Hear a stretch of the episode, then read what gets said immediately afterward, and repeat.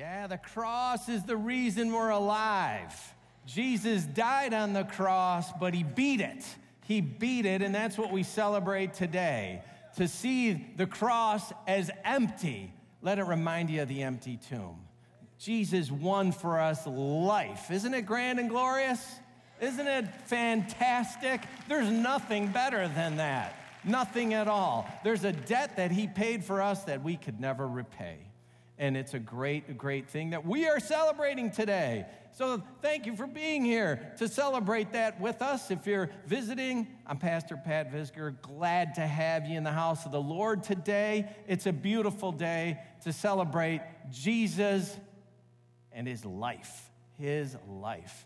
You know, we heard at the open uh, from Noah Allen, and we've had a hard week. We've had a number of them, as a matter of fact, and I talked a little bit about that last Sunday. And sometimes we can get down and we can get discouraged, but you know, God is in it all. And the fact that our Savior is alive should encourage us even when we're in that pit, when we're, when we're feeling uh, low. And despite some of the hard things that we went through, there were some great things happening. I want to share one of them with you. And it was at our school. We have Parkway Christian School. It's our school here, pre K to 12th grade, if you don't know that. It's been uh, around since 1973, and we began some time ago to uh, get accredited by a different organization. We've been accredited by NCA, it's a great accreditation uh, group, but it's, I'll just say, not focused on what a Christian school would be doing. So our head of school, Lila Place, began to look for another agency. It was called Christian Schools International. Now, this isn't some rubber stamp institution. This was not something that took weeks of preparation, but years. And the team was out last week. So we were, uh, well, there was just, the school was on, I'll say, last week. I think they had eight people come out to do their visit for two days. And uh, it's a rigorous process, as I said. Took a while. Well, after their visit, they had a meeting, and I just want to say congratulations to Lila Place and to our entire Parkway Christian School because the recommendation was full accreditation. So thank you, Lila, and all the staff. Uh, it's, it's a big, big accomplishment. It's a great thing, and it's all for Jesus. Uh, whether you're in math class or uh, whether you're in gym class, Jesus is going to be there in the school. So we're grateful for that and thankful to Jesus. I've been talking to you about being bold. You all know that. Well, Pastor Julie and I love to meet people, and we have been doing something that we call meet and greet. We have lunch or dinner with various uh, new folks to the church. And last week we met Andrew and Hannah, and Andrew told us he was uh, driving for Lyft and Uber, and he said he's been listening about being bold. And he shared a story with us about driving his car and he had a person in the car who was just having terrible time. And uh, the short story is he came to the house. This person had stopped. They came to. He dropped off uh, at at this person's home, and person just began to pour out troubles, trials. Was really on the verge of giving up on life. And you know what he thought? I got to be bold. I said, Andrew, I love that. And he said, I just, I have to tell this person, you know, there's hope and there's life, and you don't need to be doing this. And even though he said he spent an hour and finally walked around and helped this person out of his car up to the porch, he said, I'm going to be bold. And I said, That's wonderful. And it's what we've been talking about since the beginning of the year. It's been our prayer. Those of you who've been here, you know we've been praying this. It's a short prayer from Acts chapter 4, but let's keep praying it. Let's keep it in front of us. Pray it. Lord, enable your servants to speak your word with great boldness. Amen. Amen. Let's keep it going because it's bearing fruit. It's bearing fruit. I, I, I keep hearing these great, great testimonies about being bold. Jesus was bold, wasn't he? Last week we talked about how he was just so focused about going into Jerusalem. He, he was resolute to go to the cross. We've been talking about the way of the cross seven Sundays ago. That uh, began this idea of the way of the cross. And the cross is a powerful image, isn't it? It's an image that reminds us of what Jesus Christ has done for us. In that first message of the series seven weeks ago, I talked about the cross being this image that's brutal, it's barbaric, it's the most heinous method of execution. And how is it that we don't see it that way? And I used a modern day parallel of another method, if you, you recall. And just to remind you, I talked about the recent news of the guy in Chicago that was faking, uh, you know, a hate crime, and he used a noose. And the Chicago police superintendent said this he said this in a press conference I'm left hanging my head and asking why. Why would anyone, especially an African American man, use the symbolism of a noose to make false accusations? How could someone look at the hatred and suffering associated with that symbol and see an opportunity to manipulate that symbol to further his own public profile? And that was the point from the police superintendent, and the point was we understand what this symbol means. It means hate and it means bitterness and it means misery. And could that symbol, that symbol of dread and hatred, death, could it ever become something positive and honored and revered? Well, the cross has done that, hasn't it? People wear it as jewelry. We put it on top of buildings. We etch it in uh, artwork, and we are not uh, we're not ashamed to display it on our walls. The cross has become a positive symbol, this symbol that was hatred and bitterness and pain and agony.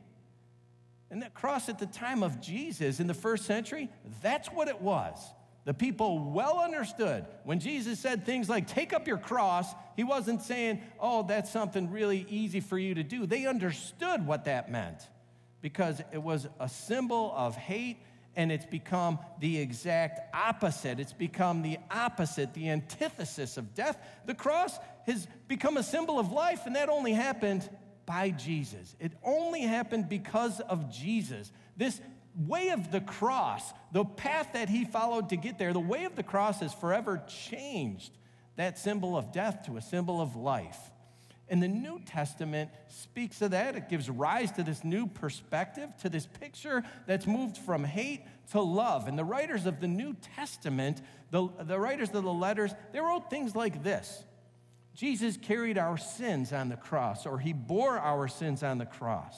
Jesus saw the joy set before him in winning salvation for all of mankind. So he endured the cross. Wow resolutely he went into Jerusalem.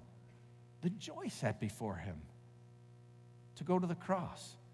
And on the cross, Jesus made peace with God and reconciles us with God through the cross. These are the, the writings of the apostles and the letters in the New Testament. Jesus carried our sins joyfully, He won our salvation so that we could be reconciled with God. And Jesus did all that by his sacrificial death on the cross. And there was a reason for it. One word, three letters sin. That's why Jesus came. Sin is a crime against God, it's a crime that brought death into the world. And for that crime of sin, there was a need for restitution. But what restitution could be paid for bringing death into the world.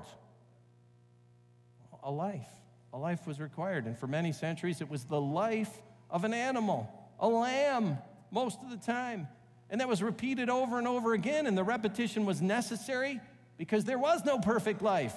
There was no perfect blood. No lamb could do it, no animal could do it, no man or woman could do it. They could never pay the restitution or completely satisfy the, the penalty for the crime. They could never perfectly pay for sin because they were sinners. But Jesus, only Jesus, the sinless one, he went to the cross willingly. He did it for us, and he gave his sinless blood as compensation. Perfect restitution, complete, paid in full. God says that to all who say, I receive that. I receive that sacrifice of Jesus. I, I know that I need to turn my life from what I'm doing and live for Him. And God says, paid in full, paid in full for all who received that sacrifice. So the cross wasn't a defeat, it was victory. And over the last number of weeks, we've considered how the cross, it was the plan since the creation of the world and how the cross symbolized and uh, prophesied what Jesus would do. From the Old Testament, it was pointed to Jesus and the cross. Then in the New Testament, we read that Jesus said it himself I will be crucified. And last week, our focus was on how he went into the city of Jerusalem, hailed as a king, but aiming for the cross. His focus was on the cross. He wasn't going to be turned to the left or to the right. This is what he was going to do. He was going to do the will of God, the Father, the Father who said, I love the world so much, I gave my only begotten Son. And whoever believes in him should not perish, but have everlasting life. That was the will of God the Father. And Jesus said, Father, whatever you will, not my will, your will be done. I'll stay on plan. I'm going to remain focused and resolute. And Jesus did just that. And then Good Friday, if you were here, we went through Jesus' walk to the cross, the final images of this way of the cross. We concentrated on nine scenes from Jesus' last hours in his journey to the cross from the garden where he prayed, Not my will, but thy will be done, to his trials before Caiaphas and Pilate, to his uh, condemnation to go to the cross, to finally he was nailed on the, onto the cross. Then he died and he said, It is finished. And then our final scene was Joseph of Arimathea removing the body from the cross, removing Jesus' body from the cross and laying it in his tomb. Joseph of Arimathea was a member of the Jewish ruling council. He had not consented with the council. The council wanted to kill Jesus, but Joseph had not consented or approved of that decision. He was bold. Instead, he went to the foot of the cross in front of all of his peers boldly. And he took off the body of Jesus and laid it in his own tomb. And now the cross was bare, the cross was empty. But the way of the cross, it continues. The death of Jesus on the cross was going to result in something. It was going to result in the power of God being shown like never, ever before. Joseph wrapped Jesus' body in linen, he placed it in the tomb. And we read this. I want to share with you just the, the close of this scene of Joseph putting Jesus in the tomb. It's the 23rd chapter of the Gospel of Luke. And we read this, it's the final two verses, 55 and 56. The women who had come with Jesus from Galilee followed Joseph and saw the tomb and how his body was laid in it. Then they went home and prepared spices and perfumes. But they rested on the Sabbath in obedience to the command. There was these devout women who were disciples of Jesus and they followed him. They wanted to preserve his body. They wanted to embalm it and the embalming technique of the day was to use perfumes, spices, and these women prepared that, but there was a Sabbath day, a day of rest. They had to stop. So they waited for that day to pass.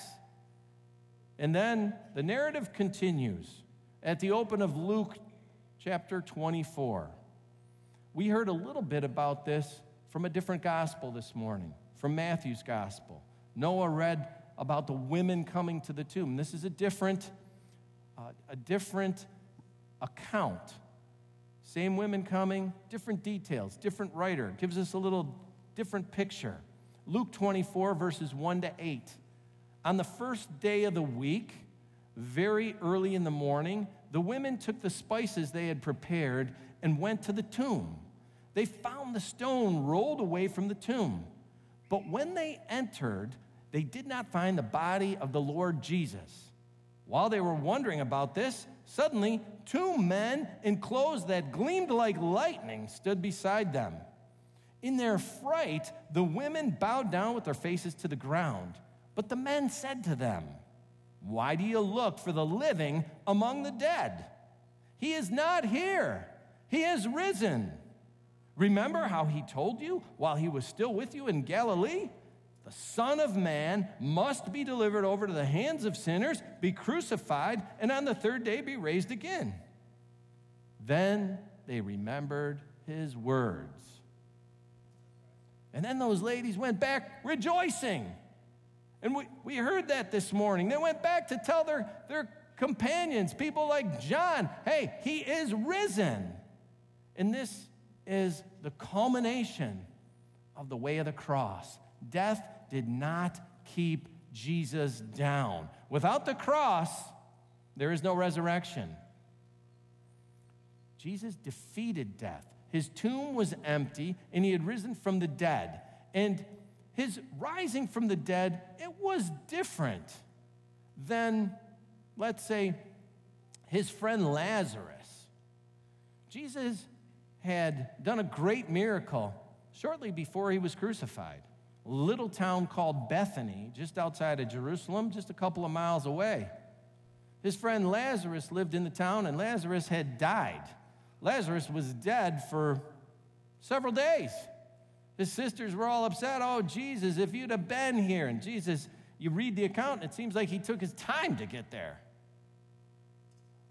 But Jesus called out to Lazarus Lazarus, come forth. And Lazarus got up and walked out of that grave. Lazarus had risen from the dead. Is Lazarus the first fruits of the resurrection? No, because Lazarus rose to a mortal body. Lazarus did not rise to an immortal body. See, eventually Lazarus died again. But Jesus' resurrection was different. It was the first, it was unique. Jesus rose to an immortal body, a glorified body, a different body than the body that we have now that's going to die.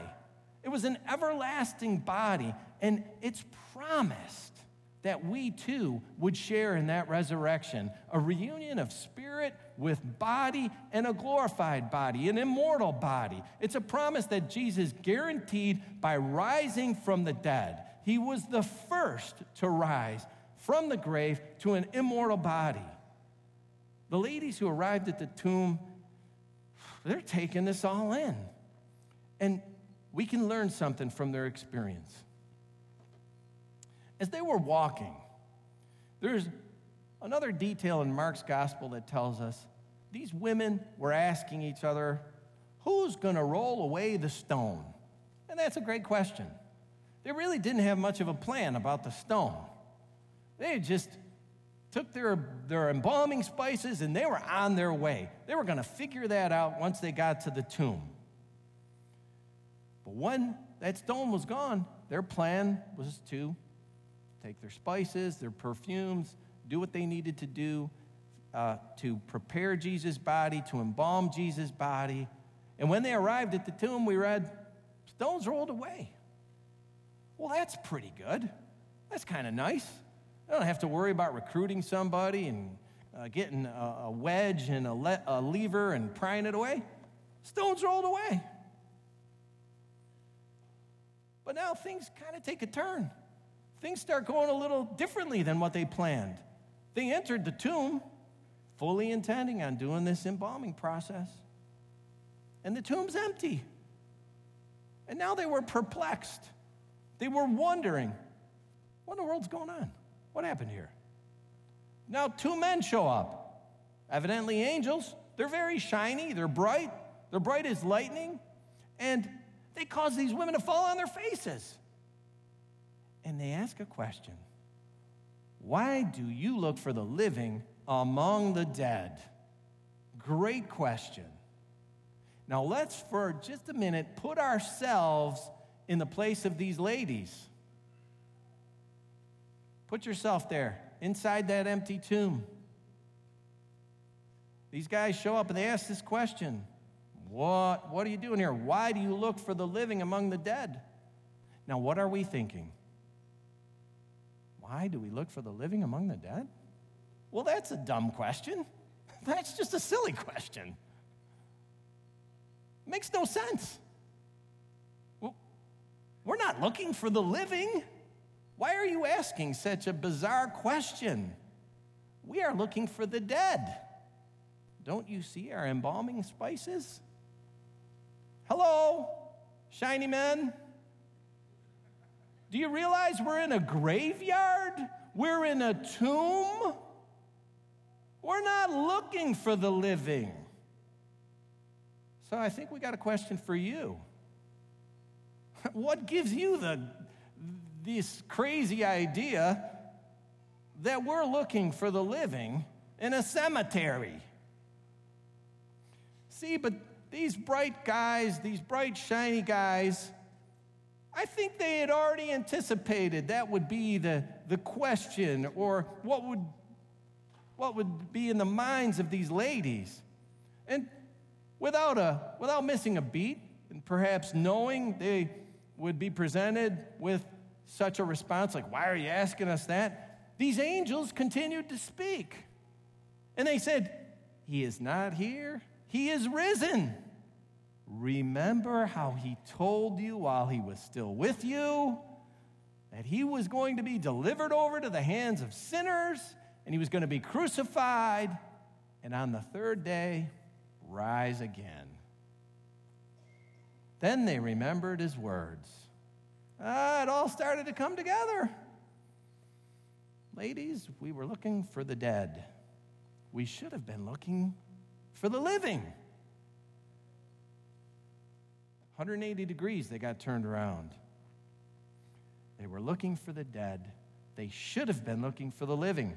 And you know, unfortunately, that's not unusual.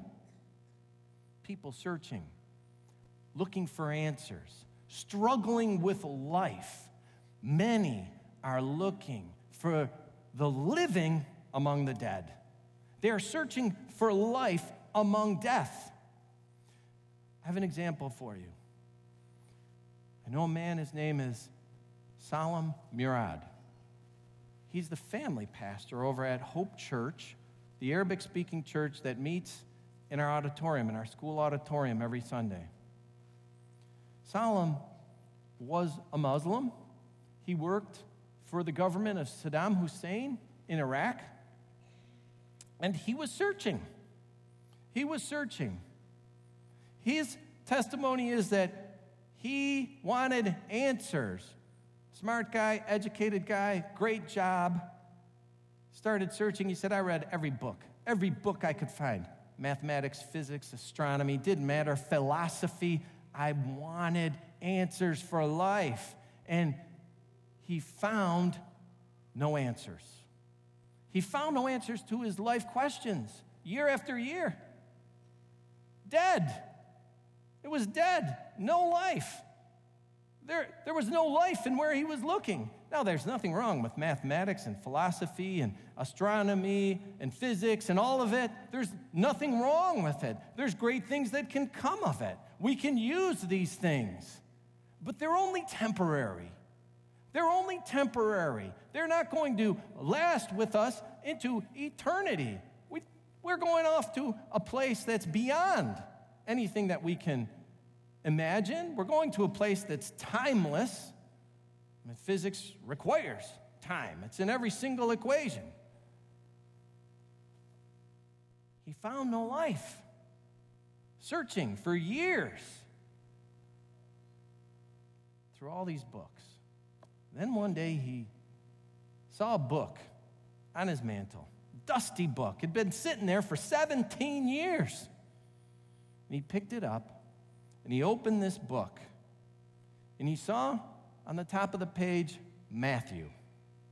And he was in Matthew chapter 11. And this is what he read He read, Come to me, all you who are weary and burdened, and I will give you rest. Take my yoke upon you and learn from me, for I am gentle and humble in heart, and you will find rest for your souls. For my yoke is easy and my burden is light. Solomon's life began to change right in that moment because he had picked up life. He was now searching for life among the living, the living Word of God. Like those ladies in the tomb who had turned from the darkness of the tomb and they walked out of the grave into the light. Solomon had been searching for the living among the dead, and now something had changed. He had come upon the living word of God. He saw the light, and through him, then his whole household turned to the light of Jesus Christ. And soon they had to make a choice. This man was from Islam. And now he was being asked to renounce his faith in Jesus Christ and come back to Islam. And he had a choice to make. You do that, or you better go. Because he knew what was going to happen. It was not going to be fun for him or his family. And he left his job and he left his homeland. They chose to, to stay with what they found, which was life true life, only found in Jesus Christ. And he came here, he was able to get here, and now his life's devoted to showing other people the light and the life that he found in Jesus Christ. You know, we can search in all kinds of things. We can search for life in Confucius and Mohammed and Buddha and Krishna. We can chase through New Ageism. We can immerse ourselves in every man made philosophy, and our searching is going to make us weary because there's no life in those things. You will not find life from what's been created, only from the Creator, and His name is Jesus.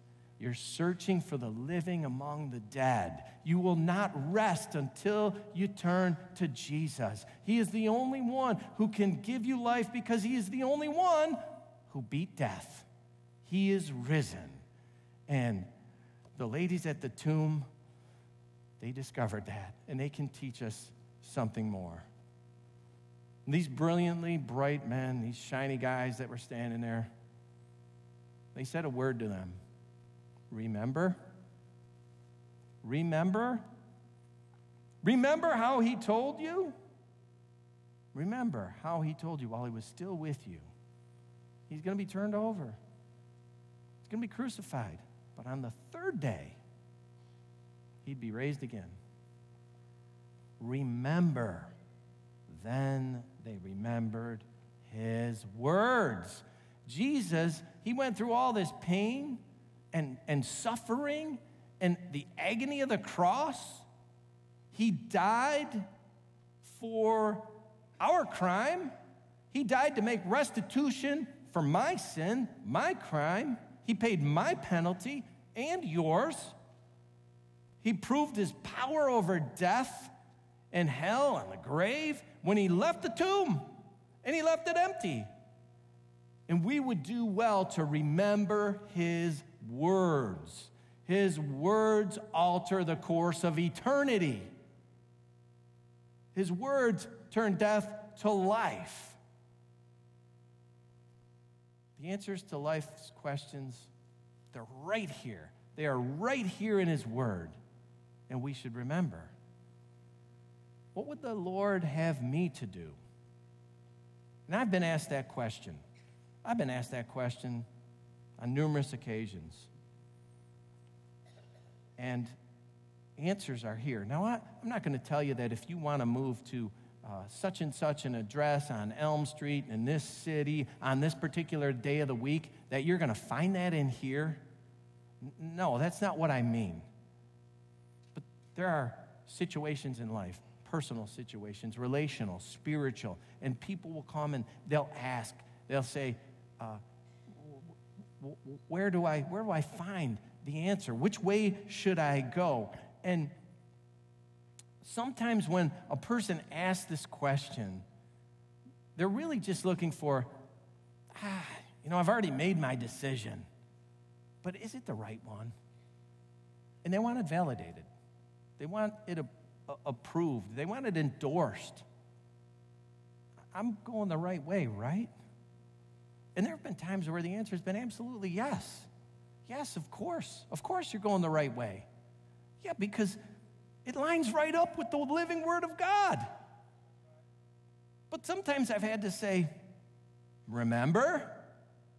Remember what His Word says? Remember what the Word of God is telling us?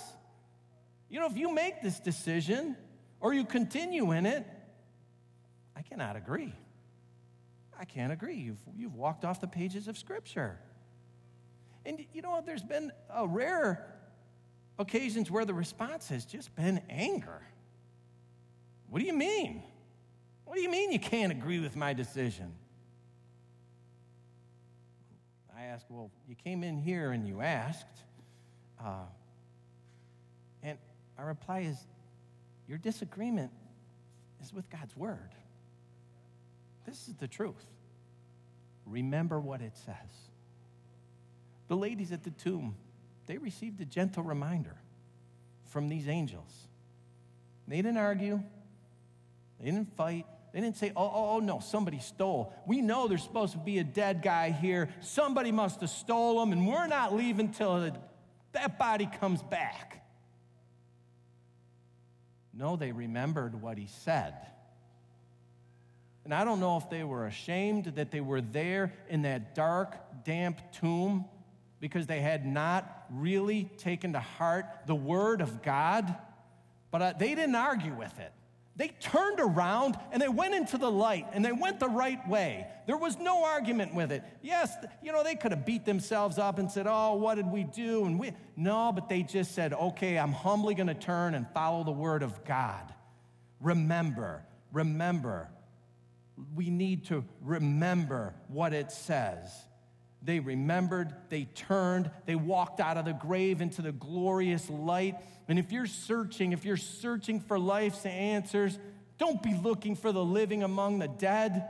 Look to the cross. Look to the cross of Jesus Christ and see that it's empty, see that it's bare, and let it remind you that the tomb of Jesus is the same way. It is bare, it is empty. The way of the cross of Jesus Christ is the reason I'm alive. It's the reason you're alive because He lives. And if we have that life, and I'm not talking about this physical life, I'm alive for eternity because my destination's been set because I've accepted Jesus Christ as my Lord and Savior.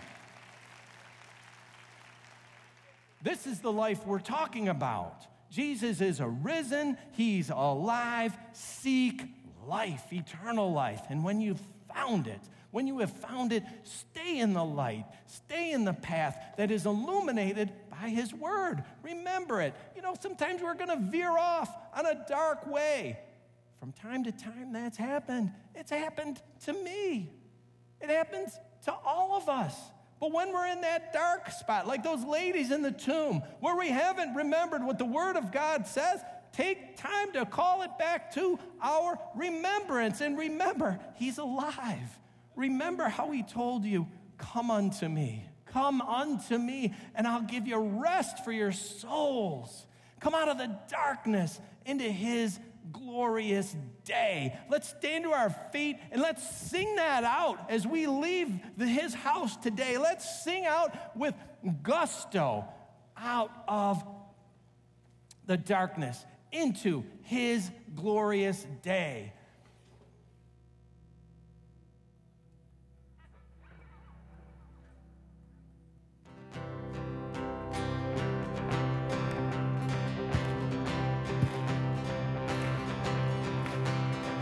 Was buried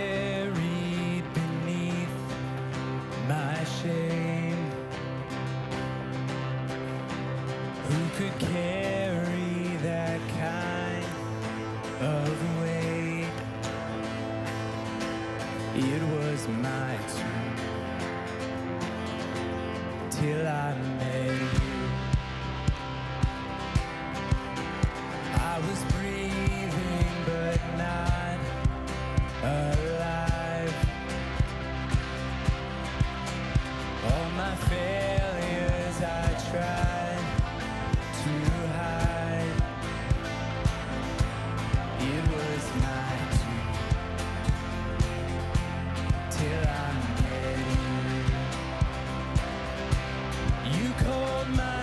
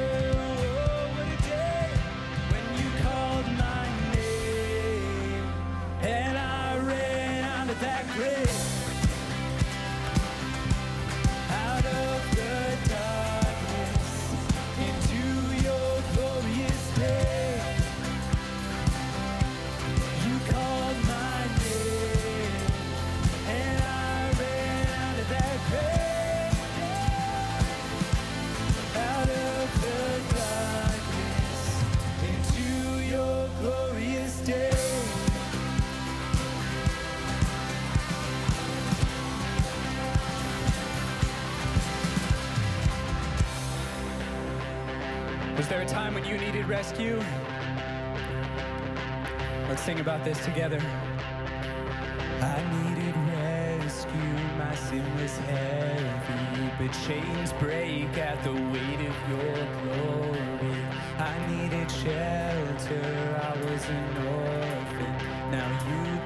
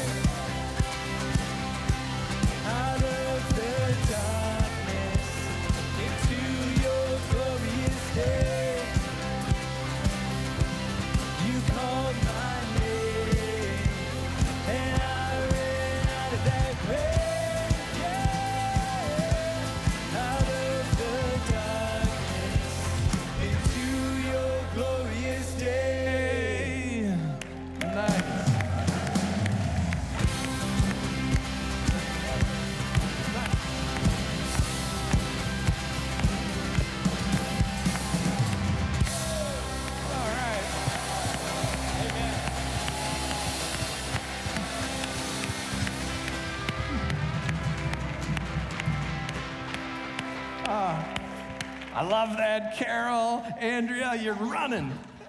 Yes, run, run from the darkness, run out of that grave. You know, because Jesus has got eternal life for you. He does. He does.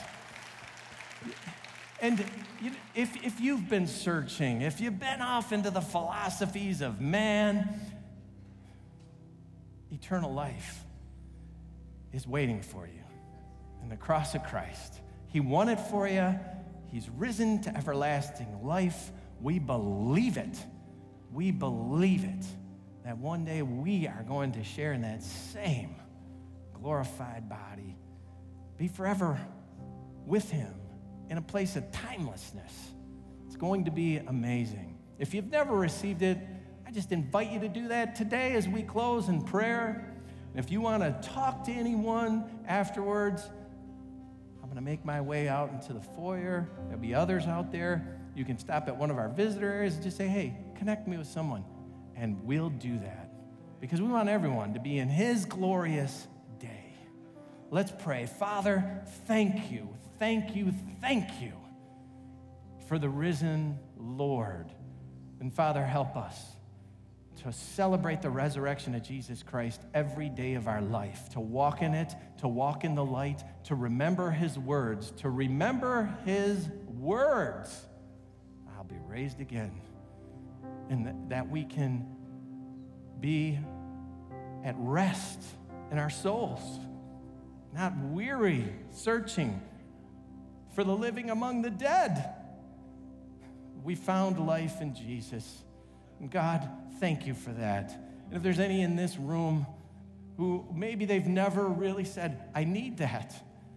And I've heard what you said about the crime of sin and the restitution that needs to be paid.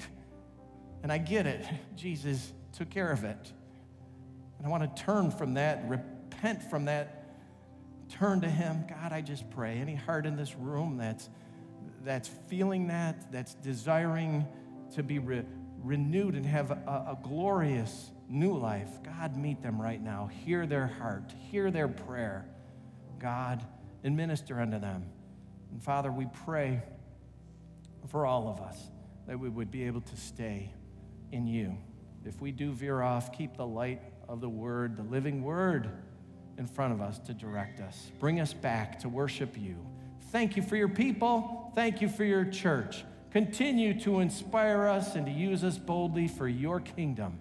Bless your people as they go. Bless them, keep them, watch over them, set your holy angels in charge over them to keep them in all their ways. God, we ask this grace, we ask this mercy in the name of our risen Savior, Jesus Christ. Amen.